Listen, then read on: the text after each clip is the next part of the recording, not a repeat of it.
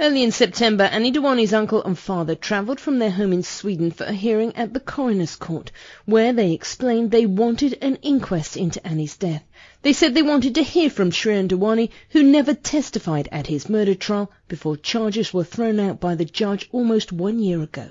North London coroner Andrew Walker sympathetically explained he saw little point in holding a full inquest. He said the answers the family wants they may never get, as Shrien Dewani is not obliged to answer questions during an inquest and is protected against self-incrimination. Mr Walker did agree to send Mr Dewani a list of the questions that the Hindocha family have and set a date in a month's time to see what progress, if any, had been made. Outside the court, Anni's uncle Ashok Hindocha and her father Vinod Hindocha spoke to the media. Let's wait till the 8th um, or the 9th October and uh, we will uh, have 10-15 questions that we need to be answered. That is then up to Shrien Dewani if he wants our family to suffer more, if he has any pleasure in that, to doing so. He won't Uh, give would, any answers. I would say be a man and come forward and say something.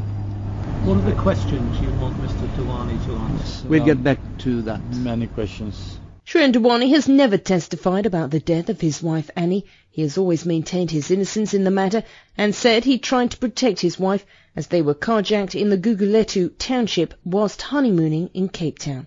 Now he is a free man, it seems unlikely he will agree to answer the Hindocha's questions. If he refuses, an inquest will not go ahead. In the past, the Hindocha family have hinted that if an inquest is denied them, they may bring a private prosecution against Dewani in Britain. However, that is a complex and extremely costly matter.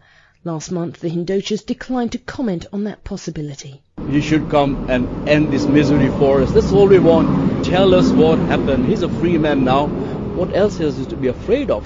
Just tell us what happened and we can move on with our lives. What does he have to be afraid of? What are your other options? We do have a few options here left. Yes, we do. I cannot go into it right now. On Friday, the family of Anni Dewani will find out how Shrien Dewani has responded to their request to answer their list of questions. Shrien Dewani is not obliged to attend the hearing, and it seems unlikely he will speak publicly now. The Hindocha family can only wait for his response and the decision of the coroner. I'm Catherine Drew in London.